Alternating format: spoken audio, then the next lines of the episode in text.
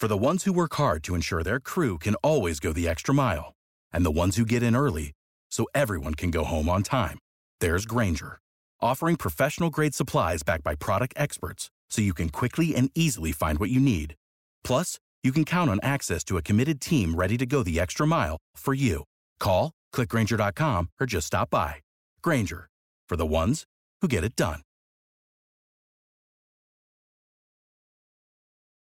What's the easiest choice you can make? Window instead of middle seat? Picking a vendor who sends a great gift basket? Outsourcing business tasks you hate? What about selling with Shopify? Whether you're selling a little or a lot, Shopify helps you do your thing, however you cha-ching. Shopify is the global commerce platform that helps you sell at every stage of your business. From the launch your online shop stage to the first real life store stage, all the way to the did we just hit a million orders stage. Shopify's there to help you grow. Whether you're selling scented soap or offering outdoor outfits, Shopify helps you sell. Wherever and whatever you're selling, Shopify's got you covered. Sign up for a $1 per month trial period at shopify.com slash try. Go to shopify.com slash try now to grow your business, no matter what stage you're in. Shopify.com slash try.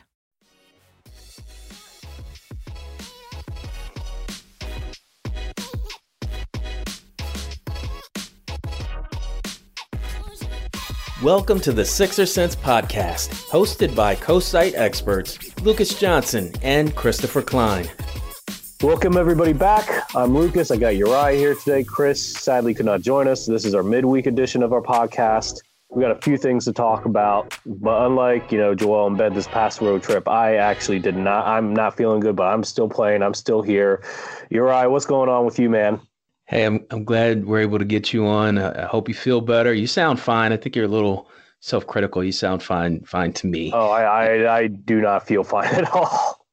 You sound fine, but you know, you take some some more Benadryl and drink some tea with with lemon, and I think you'll you'll be jumping right back into the swing of things. Man, you sound like my mom. You got to drink tea with lemon, man. So listen, man. It seems like every time we've been doing a podcast the past month and a half, it's always snowing, man. What we're ever gonna yeah. get a break from all this snow? I I did break out my snowblower for the first time. No more shoveling for me. Never going back. Yeah, no, you're right. You know, I, am still like a young man. I still like to shovel. I know you a little bit up there in years, so you know, if you got to use your snowblower, that's fine. I get it. But no, seriously though, all jokes aside, uh, I do like shoveling. It's it's always been something that I've enjoyed. I grew up on a farm, so um, shoveling stuff has always been a thing for me. Not necessarily sh- snow all the time, but I, I've always been shoveling. Yeah, well, it looks like the Sixers were on a nice road trip, and I think the last destination they were at is known for its snow, which is Utah. So let's jump right into the uh, to the games that the Sixers had this week, and we'll start with the Utah game. Unfortunately, it was a loss. Utah they handled us pretty well, even though Joel Embiid did not play. Utah won that game 134 123. That game is going to go down in history, at least for the history of Ben Simmons, as his probably greatest game. He scored 42 points, had nine rebounds, 12 assists, and probably most impressive, Lucas, was he went 12 for 13 from the free throw line. So it was a loss, but maybe a few good things came out of that game. So yeah, obviously there's a couple big takeaways that we got to take from this. Obviously, the 42 is a career high for Ben. The 12 of 13 free throws is very good. You know, obviously it shows a sign not only of aggression but a, ability to hit free throws at a high percentage. Um, the Jazz, and Ben talked about this after the game. He felt disrespected because they had Rudy Gobert on him, and he was able to take advantage of that matchup because the fact that Gobert is not going to be able to, to guard a, a, full head of steam Simmons moving. Uh, who Simmons is arguably one of the top ten fastest players in the league, arguably top five. And so, with that in mind, Ben Simmons, and he said this after the game too, that he's really trying to change his mindset as, as being an aggressive player, trying to be more aggressive. And we saw that. We definitely saw that in this game. Uh, obviously, still didn't take a shot outside of the paint, but didn't need to And if we see this type of Ben Simmons now, I don't think we're going to see 40 every night, but if he's this type of aggressive with Joel, which we kind of see more flashes of that as of late, but if he can get this level of aggression, no, not afraid of contact, getting to the free throw line, converting them at at least like if he can hit 75% of his free throws, that's going to make a defense, you know, not want to foul him. And that's going to be a win in the Sixers book for sure. With that in mind, I would definitely say that Ben Simmons is the clear star of this game, though we got to give some props to Tobias Harris. I believe it is a season high 36. I'm not 100% sure on that. I can check that real quick. He had 36 points, he had 10 mm-hmm. rebounds, and he was 14 for 24 from the field and 3 for 5 from 3 points. So so as much as this was a great game for Ben, I'd say it was even a great game for Tobias, even though Tobias a little bit more offensively consistent throughout the year. I wanted to know what you think about Embiid getting scratched right at the game time uh, at the start of the game. Do you think it was it was good that he sat out, or do you think he should have fought through it to uh, you know maybe steal that game on the road? Nah, I'm worried about the post postseason. Embiid's health is number one. He says, and we'll get into this more with the Rockets game, but he's he said after the Rockets game that he's had back tightness ever since that Lakers game.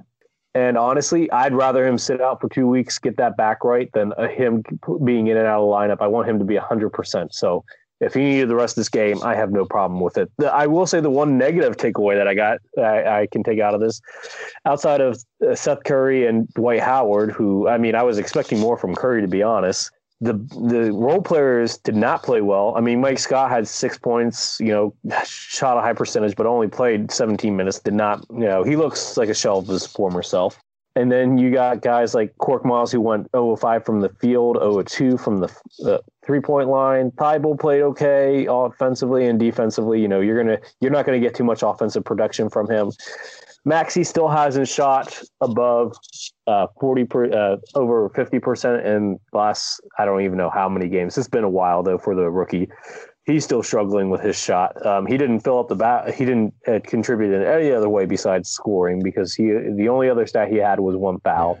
So yeah, I, I want more from the Sixers role players from this game. I think if you would have gotten a little bit more from Curry or more, you know, something from Korkmaz or Maxey, this game probably could have been had. But I will say I'm kind of disappointed that they let Jordan Clarkson of all people go off for 40 points. That's ridiculous.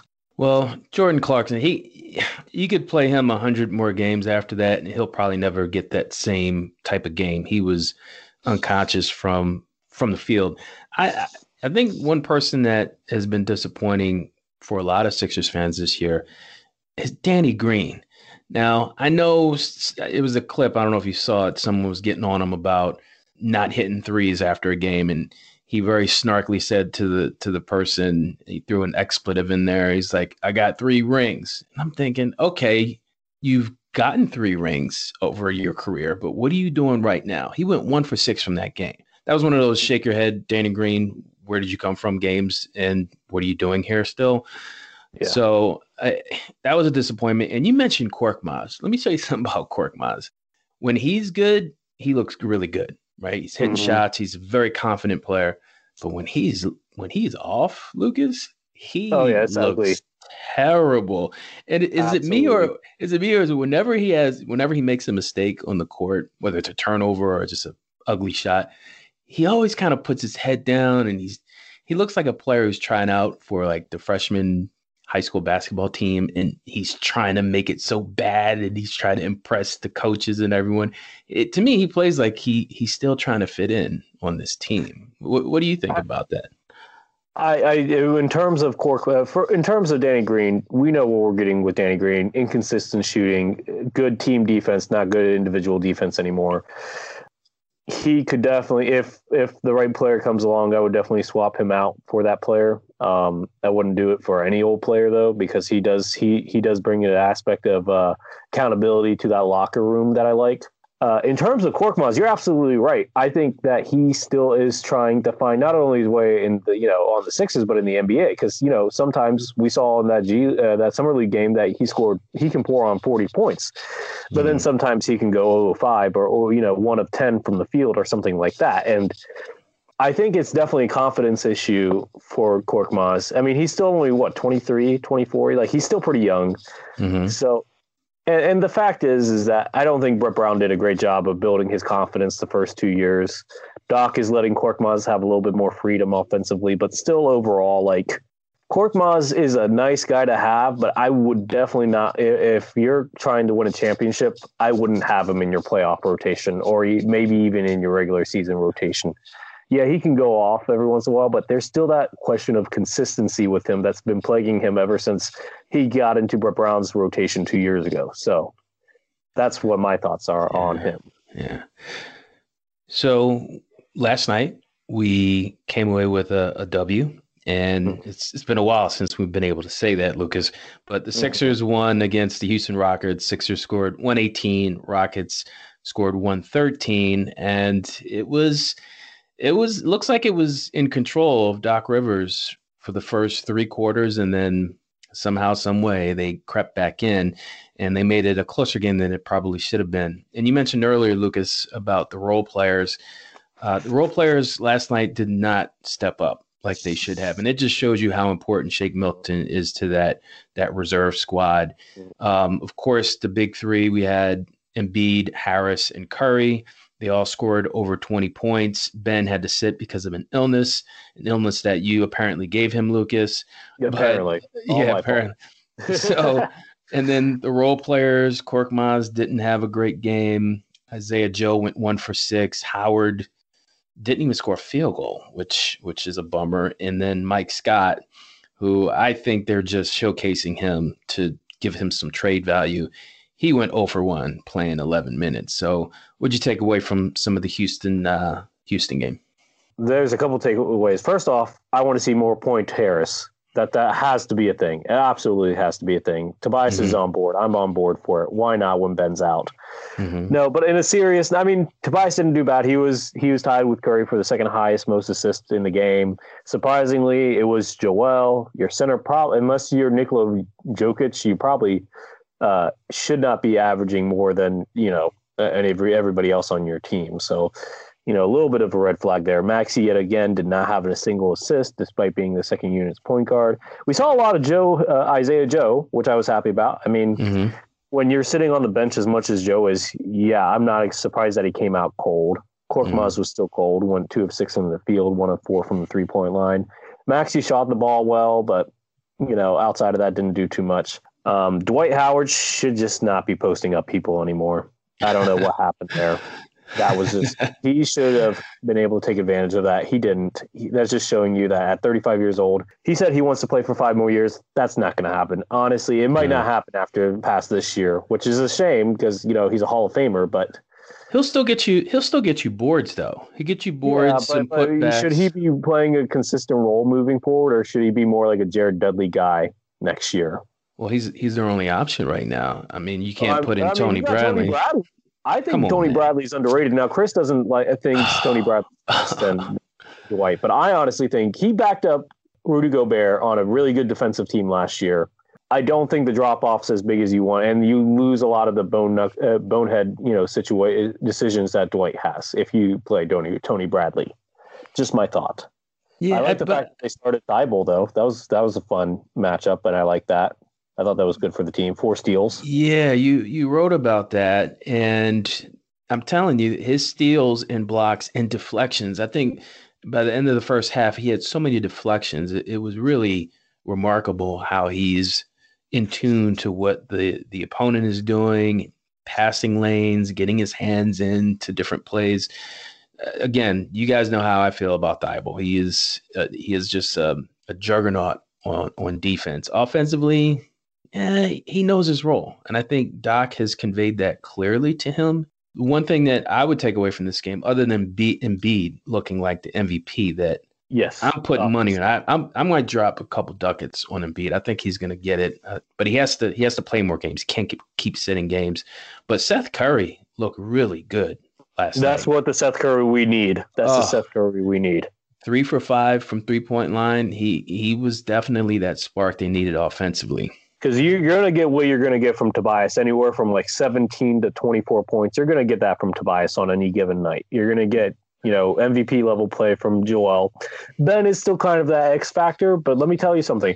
I honestly think Seth can. He's not going to be as good as his brother. Brother, that's never going to happen. But is, can he be a twenty point scorer when healthy? I think so. Yeah, I think it's possible. I'll give you that. I think it's yeah. possible, and I think, and I'm, you know, I've been meaning to write about this, but I think he should have more of a predominant role in the offense instead mm-hmm. of just spotting up. I think he needs to have uh, be. I think you drop Ben because Ben doesn't want to score. That's fine. You can just be the facilitator, crash the boards. That's fine. Get Curry more shots. You know, I'm not saying he should have as many as Tobias, but I mean, it should mm-hmm. be close or should be even, yeah. in my opinion. Yeah. As yeah, long as he's healthy, he can be that guy, that 20 point scorer guy, I think. Yeah. I, I do think there are some expectations within the offense, knowing that Embiid is, is the leader of the team, knowing that the offense works through him. He is the first option. I think his teammates recognize that he needs a certain number of touches to make him the focal point so that mm-hmm. once he gets going, it'll force a double team throughout the game. And then that'll open things up in the third and fourth quarter. So, so yeah, I, I think I agree. Curry should take more shots, but is kind of limited, especially when Tobias needs his touches. Just like Danny Green shoot threes, and that's it. He's not allowed to do anything else. That's it. Just let Danny shoot threes. He can still hit those okay, like 38%, I think, this season. His field goal percentage from two is terrible, but that's fine. Don't don't let him shoot twos. Just let him shoot threes. Give uh, Curry more shots. You know.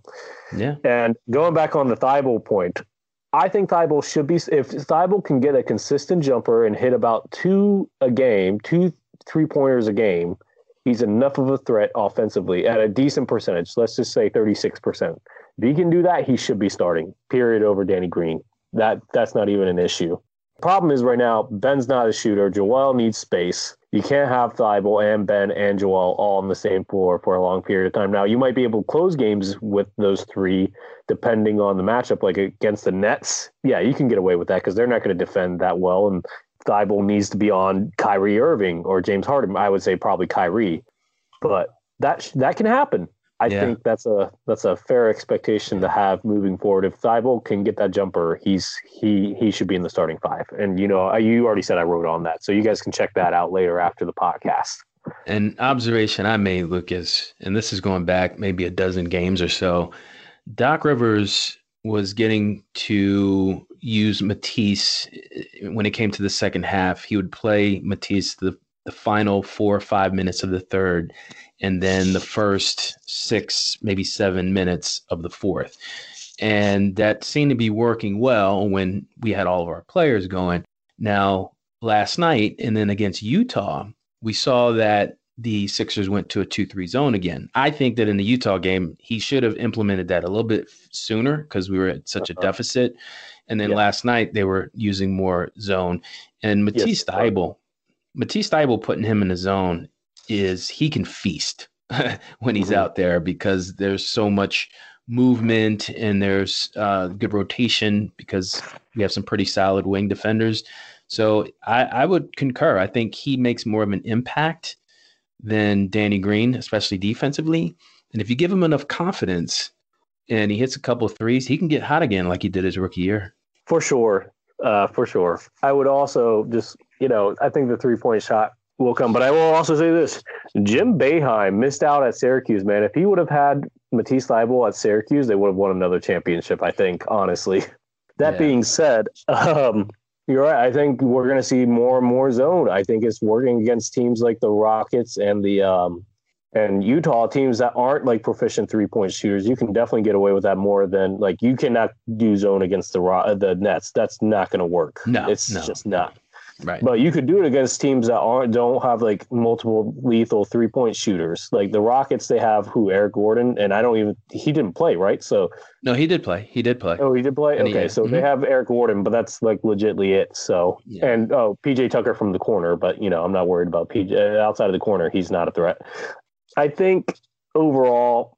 Thybulle has a role on this team. He can definitely be a starter if his offense picks up just a little bit. But We'll have to wait and see on that for sure. I think the only time will tell. And maybe it won't be this year, but next year. But let's go ahead and transition about you know players that are currently on the team, about possible you know trade or buyout uh, targets, particularly a buyout target uh, that I wrote about recently, and you added in our agenda today, and I think it was a good call. Uh, recently, Blake Griffin of the Detroit Pistons, uh, him and his uh, his representation agreed with the franchise that he will not uh, be with the team until they can work out either a trade or a buyout. Uriah, he has two years left on his deal, over 30, I believe 36 and 39 million. Uh, the 39 is a player option next year. I don't think he gets traded. I think he gets bought out. If he can agree to, you know, a certain amount of, you know, giving back to the Pistons, I think the buyout happens for sure. And then we go from there. And he's a free agent. And I think the Sixers would be an, uh, you know, appealing team for him. No, he wouldn't be, you know, but what are your thoughts on it? I, I think in his heyday, when he was an all star and slam dunk champion, he was the man. And I like Blake Griffin. I think he's a very entertaining player. His explosiveness clearly is not what it used to be. He did develop his jump shot to be more consistent. Yeah, I, I like his play. Now, does he fit on the Sixers? Of course, we can use more scoring off the bench, but I don't think adding him now would help with the chemistry that we've developed so far, which I happen to like.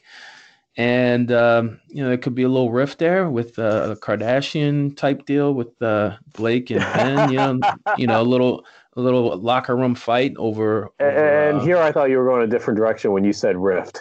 But nah. nice call on that. No, I, I do know they both dated uh, one of the Jenner Jenner uh, sisters, but anyway, so I think I don't think I think you're right. He would have to be bought out. I don't think Daryl Morey is going to risk bringing him to this team when everything is flowing so well through Joel and the addition of some of the other players we got. What do you think? Well, I think he knows at this point in his career he's not going to be a star. And honestly, I think he knows that he probably, if he really wants to be on a contender, he probably won't be starting unless it's like maybe I can see maybe for the Clippers or the um the Nets, but I don't know. That's a tough one there. But outside of those two, like most contenders would probably have him come off the bench. And I think for the Sixers, obviously he would be a big upgrade over Mike Scott, has a lot more playmaking. Jumper hasn't been inconsistent this year, which I mean, to be fair, he's like one of the few threats from for the Pistons. So yeah, that's going to happen. I think with more space and you know guys like Joel sucking in the defense, he's going to get wide open threes, and I don't think he's going to miss that. He'd be the first big. I think he would be nice as a combo big off the bench. Maybe play more center uh, for the Sixers at some points. You know, especially with Ben on the floor. So I think there's a fit there, and I think and I'm not worried about the chemistry that he would bring to the locker room. However, I am worried about one thing, and I wrote about this in my article.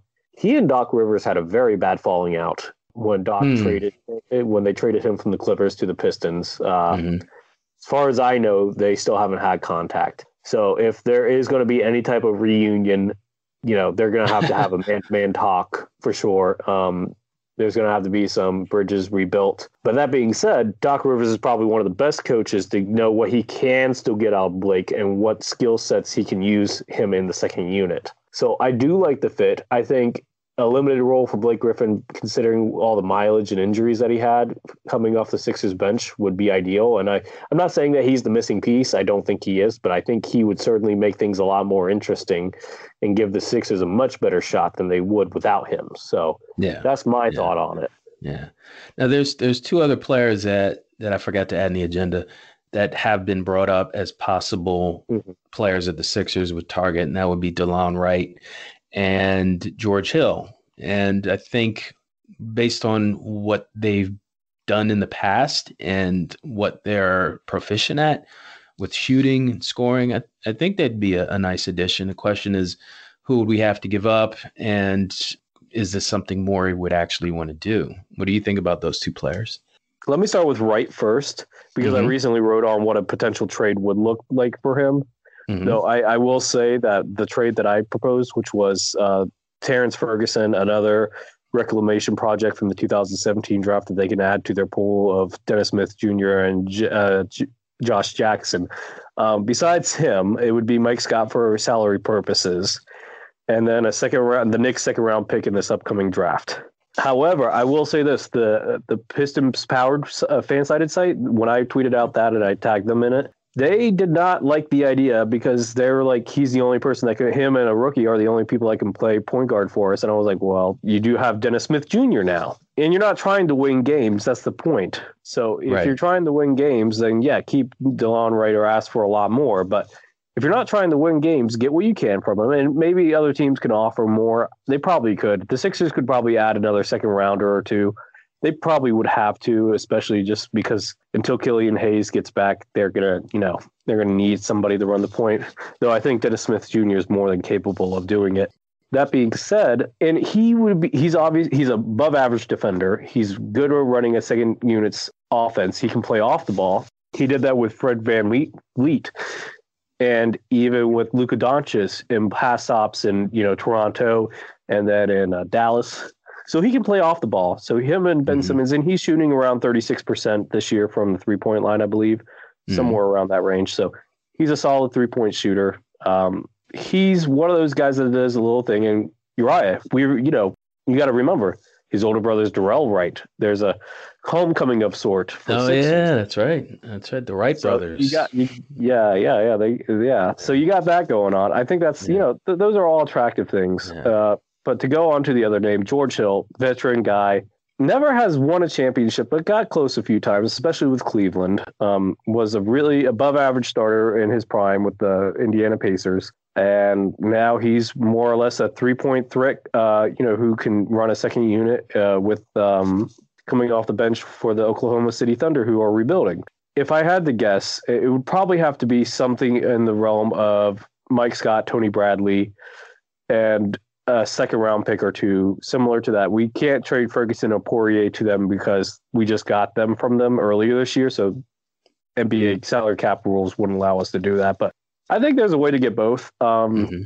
It depends on what you're looking for in a second. And, and here's the thing they both have two years left on their contracts. The problem is with Hill is do you really want to, you know, he's playing very good this season, but he's 34, 35. He's in his mid 30s do you really want to pay 11 million for a guy who's going to be like i believe 36 next year? I, I don't know if i want to do that. Clear, clearly the answer is no. And you mentioned some players that given a chance to do something in another city I think you got to let him do it. Terrence Ferguson, I feel bad for the guy because just a few years ago he was in the starting lineup for Oklahoma City. So if you he if you ship potential, yeah, yeah, yeah, he has a weird shot, but you know he's young send him off to another team so he can get a mm-hmm. restart. He's just rotting on the bench for for whatever reason. He can't crack the rotation. And then Mike Scott, God bless him. Love the tats, love the the mean streak attitude. You know, he's the goon of our team, but uh, he's just not producing. And I think either Hill or Wright would be a nice addition. Who who who would you rather have between the two? Because my, my preference is leaning more towards Wright, just because he's in his mid twenties. He fits the yeah, yeah. team a lot more. His contract makes him more worth it. But I think an overall fit, you know, you would get more out of Hill this year. And I guess you're trying to figure out: do you want to maximize Joel's prime, or do you want to have a, better long term fit yeah, and have like that money on the salary cap? It's a it's a coin flip for me. I, I would lean Wright because he is younger and mm-hmm. he has probably some more athleticism. But George Hill, he, would be a nice, nice uh, role player with his shooting ability. I yeah. think last season he led the NBA in three point percentage in Milwaukee. So yeah. definitely some uh, interesting value there for sure.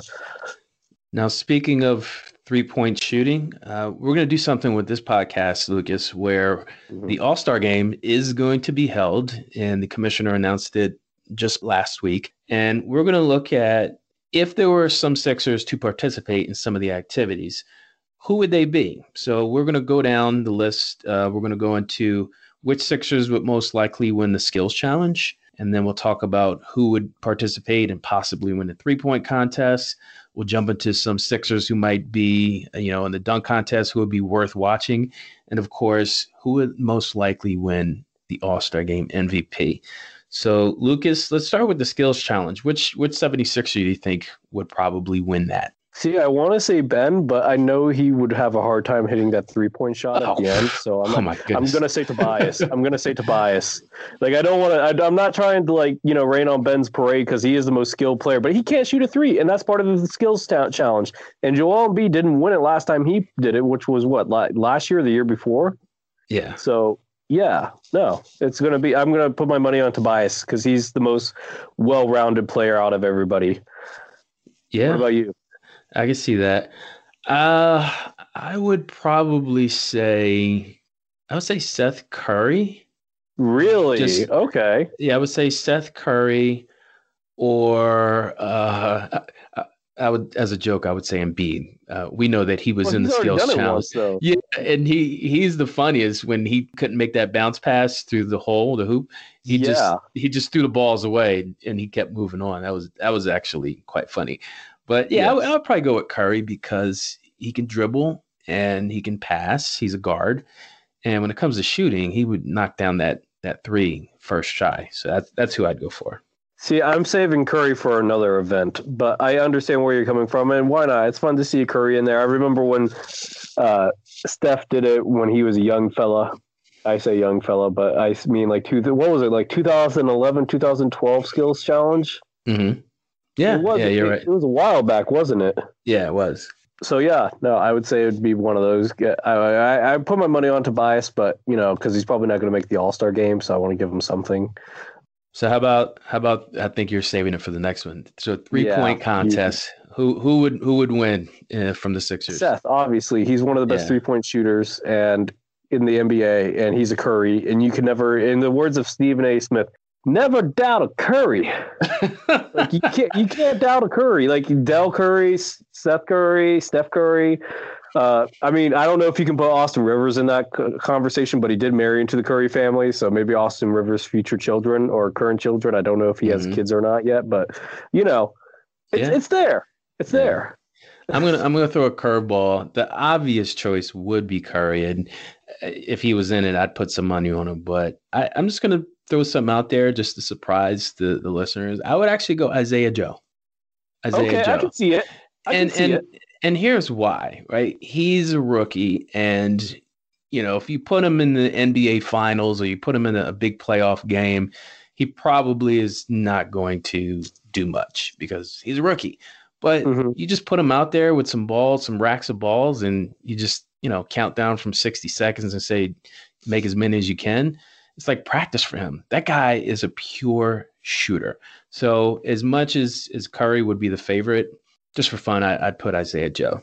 I can see it. I mean, I wouldn't do it, and they don't usually give it to rookies. The rookies usually get in the slam dunk, but I can see it. I can see it. Yeah. Speaking of slam dunk, Lucas, this is Mhm. interesting. This was tough for me. But if this if any 76ers would participate in the dunk contest, which is actually going to be at halftime, it's going to be weird, right? I know they're trying to condense Yeah. it, but at halftime of the All-Star game, they're going to have the dunk contest. Which Sixer do you think would would come out on top? Dwight Howard. No, I'm kidding. Not Dwight Howard. Superman. Superman. Where's Kryptonite? no, um, Dwight's way past his prime to be doing that now. It's a tough call for me because part of me wants to see Simmons, but I honestly don't know if he's creative enough. Um, I would. It's a three-way tie for me because I couldn't decide on one person. Because part of me wants to see Matisse, but then I also know how much of a high flyer Terrence Ferguson is, and you know while he's not playing, he is on the team.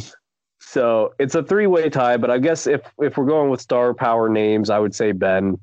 But I, I you know, Terrence Ferguson and Matisse Thybulle have shown some hops this year. Well, not Yeah. Terrence this year, but Terrence last year. But yeah, Matisse has shown some hops. So any of three of those, I would be happy with. it, it's hard to pick because we don't have any really creative dunkers. We don't have anybody that can, can get up and do a 360 or do some type I of windmill. Ferguson actually did participate as a rookie. Did he really? Well, that Let me Google this. Hang Yeah. on.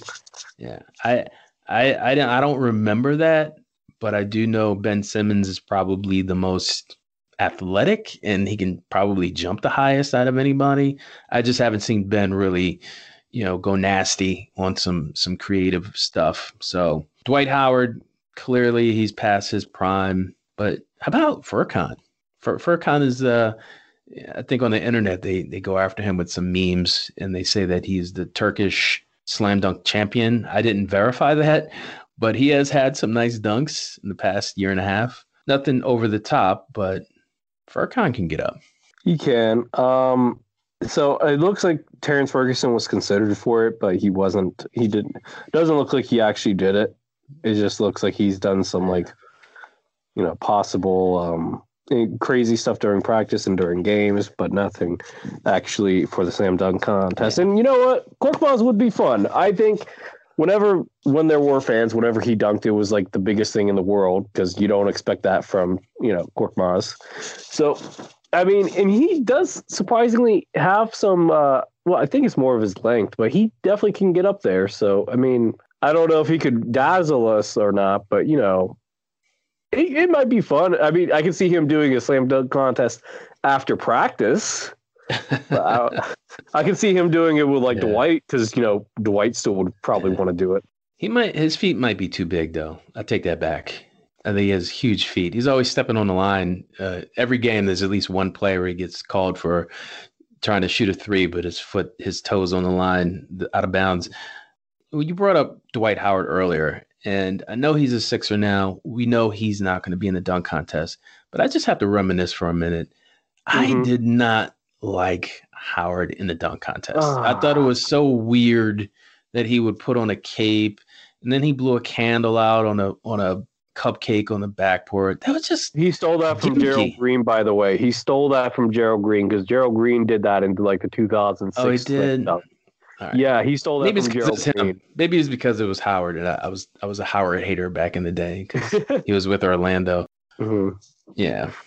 No, I, I, you know, I will. I actually, I what I Dwight Howard's first it was Shaq, and then it was Dwight because I always loved centers growing up as a kid because I I was like in middle school I was like five eight, so I was like the big second tallest kid in the middle school. So I always played power forward or center playing basketball. So I always related to those big guys. Uh, I related to Dwight, Shaq, Tim Duncan, Dirk Nowitzki. Like so, I I enjoyed seeing Dwight in there, and I loved it when he dunked on a 12 foot rim. Now that was fun. Um, and then the little like show that he had with Nate Robinson, that was that that was fun too. Like I did not like it when JaVale McGee did it and tried to do it with like two or three balls. That was ridiculous. Oh. So we'll move on, Lucas. And the last category is which 76 will be most likely to win the All Star game? MVP. I think we know the answer, but I'll let you answer. The answer is Joel Embiid. And honestly, if Team Giannis would have won last year, he probably would have gotten it for Team Giannis because he put the team on his back back then. So I wouldn't expect anything less this year if he plays. Yeah, yeah. I, you put him in in the post, and he'll go to town on anyone. And I, am sure you remember that one play. I think it was a tight game. They gave him the ball, mm-hmm. and he was posting up LeBron. Yes, he was backing him down. He did the little dream shake, and then nailed a jumper over LeBron. Yes, yeah, I, I would agree. It would be Embiid clearly. Because yeah. Simmons, I would, Simmons say, I would say at this point that's Embiid's like most iconic shot of his career. Not the best, but most iconic. Yeah, and and even you know a long shot. Even if Simmons did make it, he doesn't have enough in his arsenal in his um, offensive game to score enough points. It's no way that he would get MVP. Tobias, oh, yeah. it's it, could he make the, the team? I think earlier you said he's probably not. I, I would hope that the coaches would give him a, a, a shot He's clearly well, not going to get voted in because of the fans, but maybe the coaches will give him in. Well, I'll say this. Um, according to Zach Lowe, who's done like a straw poll, I listened to the Lowe Post podcast. He said that according to the you know coaches that he has talked to, like uh, they say that Ben Simmons has a stronger case between the two, and I don't think any team's going to get three All Stars this year uh, unless like multiple injuries happen or multiple people bail out. Yeah. Um, that being said, uh, I do. I will say last year when uh, Ben did play it and Nick Nurse, Nick Nurse used him in the pick and roll so much. I loved it. That's that's the Ben I want to see moving forward. But I don't know if we'll see that all the time. But it would be nice to see that more often. What happened to all the thousands or maybe um, tens of thousands of Australian fans? I, I, I thought that they would, no matter how Ben was doing, they would try and get their guy in. It was just shocked that he I had such the, a low I number. Still, I think they're still hurt over Brett Brown. They do love Brett Brown. yeah, I mean, I'm, I'm, like, I'm joking. I'm par- I'm only like halfway joking. I'm being I'm yeah. being like partially serious here because yeah. like I can see it happening though because they really yeah. do love Brett Brown down in Australia. And honestly, if he didn't come back to the NBA and just went back to Australia, I wouldn't blame him. Like that's that's his second home outside of his little cabin up in Maine. Um, but no, I mean, I don't know what's going to happen with Ben. I think the points, the lack of point production, I think that 42 point game is really going to help him. But we'll have to wait and see. The the East is so deep in all star talent this year. Like the Nets are probably going to be the only team that gets it, and that's because they literally have like three of the top like 20 players in the league on their team. Like otherwise, you're not going to get three. Like it's just not going to happen. So I mean, I would like Tobias to be on there. I think he's deserving. Of course, then again, I honestly think they should expand their All Star roster to 15 players instead of 12. I think uh, you always have some notable snubs each year. Mike Conley has never gotten it when uh, during his prime. Uh, what's his Monta Ellis never got it. I thought Monta should have been an All Star. You could have even made a case for Jamal Crawford being a six man or Lou Williams being a six man in their you know their best years. You know what I mean? Yeah. yeah. So I mean, like, and you know, Jul, we, we don't talk about Julius Randle because he's not a Sixer, but gosh, he's averaging what, like 20, 10, and five. But yeah. there's a good chance he does not make it this year. And Nikola Vucevic is having the best year of his career, like 22 and don't, 10. What is it, 22 and 12 or something like for, that? Don't forget about Jerami Grant. He's Jerami been playing Grant, lights yeah. out too. Yeah. Yeah. I mean, uh, usually teams on terrible players on terrible teams don't get it, but like yeah. you get what I'm saying. Like the Knicks are a playoff team the Orlando Magic can still get into the playoff. I mean, probably not because of the injuries, but like if they were healthy, they would have a legit shot. So like you look at it, yeah, there's a lot of deserving players in the East. I mean, arguably the Pacers could ha- have an argument for two All Stars, but honestly, the, both of them might get snubbed. It just depends on how you vote and how the you know the coaches vote. Yeah. So yeah, I think the All Star roster should be expanded to 15 players instead of 12. Yeah. But well, this week, Lucas, we're doing something different. Why don't you tell us, tell the listeners what we're about to do? So yeah, we, um, me and Uriah are both educators outside of the Sixer sense, and um, we both have have done our own amount of research on the civil rights movement in particular. In honor of Black History Month, we're definitely going to talk about the in particular some major NBA uh, players involved, uh, and actually you know, one former Sixer that usually wasn't involved that kind of got involved this one time. So, Uriah, did you know that the Sixers and the Celtics were set to start a playoff series the same time that Dr. King was assassinated?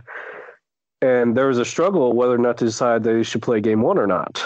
Well, to be honest, I did not know until we did some research and we found a really great article online from the Undefeated. And mm-hmm. the writer of the article highlighted this uh, little known fact that both Lucas and I found very profound and interesting. So, so basically, the article that that we read set the the framework in terms of the time period where Dr. King was assassinated on April 3rd in uh, 1968. During that time, uh, you know, you had baseball season going on. Football was over by that point, but across mm-hmm. the country, you know, particularly the black community, I mean, it was a, a time of mourning. It, it was like the hero for the entire civil rights struggle was just shot down, dead, right mm-hmm. there at the Lorraine Motel. So if you think about the predominant number of players in the NBA for a while have been African American. And at that time, Lucas, and to everyone listening out there, it was a big question mark. Should the NBA play only 24 hours after the assassination of Dr. King? Mm-hmm. So it was a big question. And the Sixers and the Celtics were about to play game one of the Eastern mm-hmm. Conference Finals. And mm-hmm. to be honest with you, you mentioned um, some players who were, you know, prominent during that time. Yeah, the two best centers, probably argue, arguably in the history of, of the game yeah. of all time, in Wilt Chamberlain and Bill Russell. So, you know, they went back and forth. You know, should we play? A lot of players were really upset. Um, they did end up playing that first game the day after King was assassinated, and I think the Sixers they end up stealing that game. But mm-hmm. But yeah, it was a really dark moment in the in the history of our country, and can only imagine how how the players felt at that time. Yeah, I think it's definitely a, a unique situation, and uh, we'll talk about this more in a little bit. And I'll let you take the um, the Wilt side of this because I've done a a lot of research on Bill Russell in the past, but you know, it's the only thing that I can even remotely, and I and I mean no disrespect by to either person when I say this, but the only type of death that I've seen that shakes the country and the NBA to its core like this in recent history would be the death of Kobe Bryant. Mm-hmm. And obviously, completely different circumstances. Uh, Dr. King was obviously a much bigger figure, not to disrespect Kobe Bryant at all, because that's not the case, but the NBA still played games uh, despite you know Kobe's um, death, and that was a hard decision. And obviously, like I said, no disrespect to Kobe, but Mister Dr. King's death was much, uh, much had a much bigger impact on the overall African American culture. So, to for those two players, and they had talked on the phone because they were best friends. Uh, they, well chronicled bitter rivals, best friends off the court, and they had a phone call discussing whether or not they wanted to play. I just find it so interesting that the you know there's there's a few times that especially during a playoffs that something is bigger than the game, but this obviously was that, and you know it should have been, and but you know at the same time, I think it was good that they did play the game. But Uriah, my question for you is: Should they have played that game the day after Dr. King was killed? If I was an NBA player at that time, I would have not put my sneakers on. I, I would not have gone to the game. I think, like you said earlier, there's some moments that are just bigger than than basketball. And I'll just read an excerpt, Lucas, from the article that mm-hmm. really stands out. So right here it says, at the time, Boston Celtics player coach. It, yeah, it was crazy. Um, Bill Russell was player First African American coach in the in yeah. the in the NBA. Fun fact. Yeah. Uh, so Bill Russell was in shock Thursday night and all day Friday in his Philadelphia hotel room. He hadn't slept.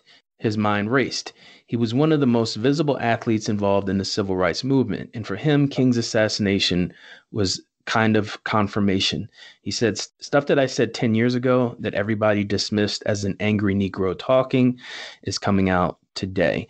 And even Wilt Chamberlain, who was the star for the Sixers, he even though he never really got politically involved, he kind of stayed to himself, kind of like Michael Jordan was in his day. Mm-hmm. He never really wanted to to yeah. put himself out there. But even mm-hmm. even Wilt Chamberlain, Lucas was yeah. like thinking twice, like, man, this is this is really not good. But if it was me, Lucas, pff, there's no mm-hmm. way, no way I would have played because Dr. King was such a, a prominent and significant figure in the civil rights movement. What do you say? That is a tough call for me, man. Because I'm I'm not a, I'm not a black man. I'm a white man. I mean, I have a biracial daughter, but like, I can't say that. I mean, obviously, his impact on me as an individual does not span the same as as for uh, African Americans. That being said, I mean, I think if I had to go back to that day, and where I am at the maturity level, I, I would follow the leader of my team, which was which would be either Bill Russell or Will Chamberlain. Because, like I said, I'm not in the position to make like it's not going to have the same impact on me. I can only support my teammates. So whatever they decide, you know, my African American teammates. So whatever they decide, I'll support them in. And they ultimately decided to play, so that's what I would support them in. Yeah, yeah, and and the irony is that in the locker rooms of the Sixers and the Celtics, it was kind of divided. I do recall reading the article. There was some some teammates of Bill Russell. I think there were white teammates who were like, you know, was this have to do anything? We should play, and I'm sure that caused a rift for them. But ultimately, if if people are wondering how that turned out, the uh, the Sixers end up dropping the next three or four games. So so the Celtics went on, I think, that year to win the championship. But at the end of the day, that that experience was was pretty profound. And I think the the last question was should Wilt Chamberlain have been more politically outspoken during the civil rights era, like Bill Russell. And because you wrote a thesis about Bill Russell, maybe you can do a little compare contrast of those two. It just based off of what I've learned from about Will Chamberlain through that research of Bill Russell, it wasn't in his personality. He was a go easy type of guy, you know, life of the party. He wasn't he he didn't really take things too seriously, from what I understand. I mean, uh, my dad was born in the 1960s, so like you know, I I can't rightfully say. Mm-hmm. That being said, um, could he have been? Yes. Would have made a difference? Maybe. I mean, it just depends. Obviously, I mean, having another big name star there obviously might have helped the likes of uh, Muhammad Ali a little bit more because uh, Bill Russell, along with Kareem, uh, young Lou Archibald, actually before he became Kareem Abdul-Jabbar, and a couple other. I think Jim Brown was there too. They all supported uh, Muhammad Ali's uh, stance of not going into the uh, the military. Some other things, uh, but yeah, no, I don't think it was in Wilt's temperament to be that type of outspoken person. And I mean, it might have made a difference, but it wasn't who he was. And you can't expect somebody to do something outside of their temperament, and that just wasn't his. Right. I do think it's Lou Alcindor for was, was it Lou Alcindor? Yeah, it's definitely uh, Lou Alcindor for Kareem. Who am I yeah. thinking of? Lou Archibald then? Yeah, Tiny Archibald. He was a player in the NBA, but um, was it was yeah. But Kareem he, he changed his name during that time during that era. It okay. used to be Lou Alcindor. And okay, thanks for the correction there. I completely agree with you in that whether you're a professional athlete or whether you're someone who is a teacher or someone who's in business you have to stay true to yourself. You know, you can't fake the funk, as they say. And if you're not a political person, don't don't even go there. So, you know, it's just kind of like yin and the yang, right? Sometimes you have to have opposites. So you had Kareem and, and Bill Russell, who were very politically active. And then you had Wilt Chamberlain, who was more of a laid back guy. Uh, you know, I don't know if you know this, but Wilt Chamberlain actually played. He was like a, a movie star at one point. Yes, he, played, he was uh, in the in original Conan. Conan the Barbarian. Yeah. yeah, yeah. So that tells you like he was Mr. Hollywood. Does he have any regrets? Yeah. Well, I, I, I can't speak to that. I do know that if we compare eras, like we look at our era now, mm-hmm. you know, who would be the Bill Russell of of this generation? And that I would, would dare say, LeBron. Yeah, I would say LeBron, exactly, because yeah. LeBron he sees himself as someone who has a voice uh, for mm-hmm. the African American community, right? You know, good for him. I'm proud of LeBron being not squeaky clean, nobody's perfect, but he's been a great role model for young kids and for his own mm-hmm. family. And I think he's gonna that's gonna define his legacy for sure. And just uh, for for our listeners, um, I know that Bill Russell's a Celtic, but I, I do want to highlight some of the stuff that he's that he did during his uh, during the civil rights. Beyond just backing Muhammad Ali, he also walked with Dr. King in Washington. He set up the first integrated uh, basketball camps in the South. He confronted racism, racist in Mississippi, uh, actually at a, a diner, I believe. Um, and then he and his uh, when he was playing against, he was set to play against the then uh, St. Louis Hawks, and he uh, one of his teammates were uh, re- denied access to the uh, the uh, the restaurant and the hotel that they were staying. So uh, he and his teammates all packed up and left. And when Red Auerbach called, he called. He told him what, what happened, and Red Auerbach, uh, you know, supported him in that, which was a big deal at the time. Um, I'm trying to remember what else I can think of off the top of my head here. Um, so much. With, it's a lot. so much. Yeah, so much. Obviously, he dealt with racism even in Boston, even though it was a northern place. It definitely did not always. Boston never all didn't always treat uh, th- their greatest star ever th- with the respect that he deserved, which is a shame. Because if they treated him like they treated Larry Bird, and you know, I'm not saying that it was. You know what I am saying? It probably had to do, it, on some level, had to do with race you know, he probably would have gotten a statue not in 2006, but a heck of a lot sooner. I think those are all the major points that I can remember. It was a 30 page thesis, so forgive me, folks, if I can't remember every single detail on there. But no, he did no. so much, and you know, I I will truly, I might actually, I'm not gonna lie, I might shed a tear when he passes, whenever he does pass away. He's still going strong at like I think he's 86 or 80. He's in his late 80s. I know that. Yeah. But um, he definitely is an important Yeah. part in the social economic relate the sports and social economic relationship in America. He was one of the big bridges in the early '60s for sports and social activism that was beyond any other athlete. And I think the fact that he, uh, like, you know, other athletes, there were other black athletes before him, like Babe Ruth, but he was the first one that really kind of confronted it head on in Yeah. a way that other athletes Absolutely. didn't. So, Yeah, and and that and that's our little segment for uh, Black History Month, just paying tribute and recognize the importance of the contributions that African Americans have made in in this country. So, that being said, I think Lucas it's our time to to head on out. And on behalf of the Sixer Sense podcast, this is Uriah Young with Lucas Johnson. We appreciate everyone for tuning in, listening in, subscribing when you get a chance, we really hope that you can leave a message, a comment, and uh, subscribe. Apple iTunes, obviously, and Google Play. So until next time, go Sixers. We'll catch you then. Take it easy. take it easy, guys.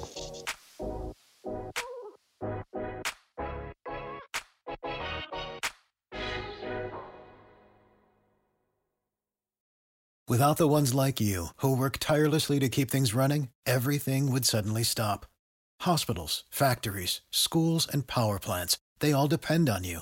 No matter the weather, emergency, or time of day, you're the ones who get it done. At Grainger, we're here for you with professional grade industrial supplies.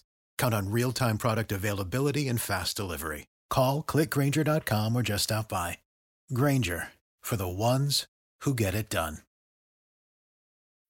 When you need mealtime inspiration, it's worth shopping Kroger, where you'll find over 30,000 mouthwatering choices that excite your inner foodie. And no matter what tasty choice you make, you'll enjoy our everyday low prices, plus extra ways to save, like digital coupons worth over $600 each week. You can also save up to $1 off per gallon at the pump with fuel points. More savings and more inspiring flavors make shopping Kroger worth it every time. Kroger, fresh for everyone. Fuel restrictions apply.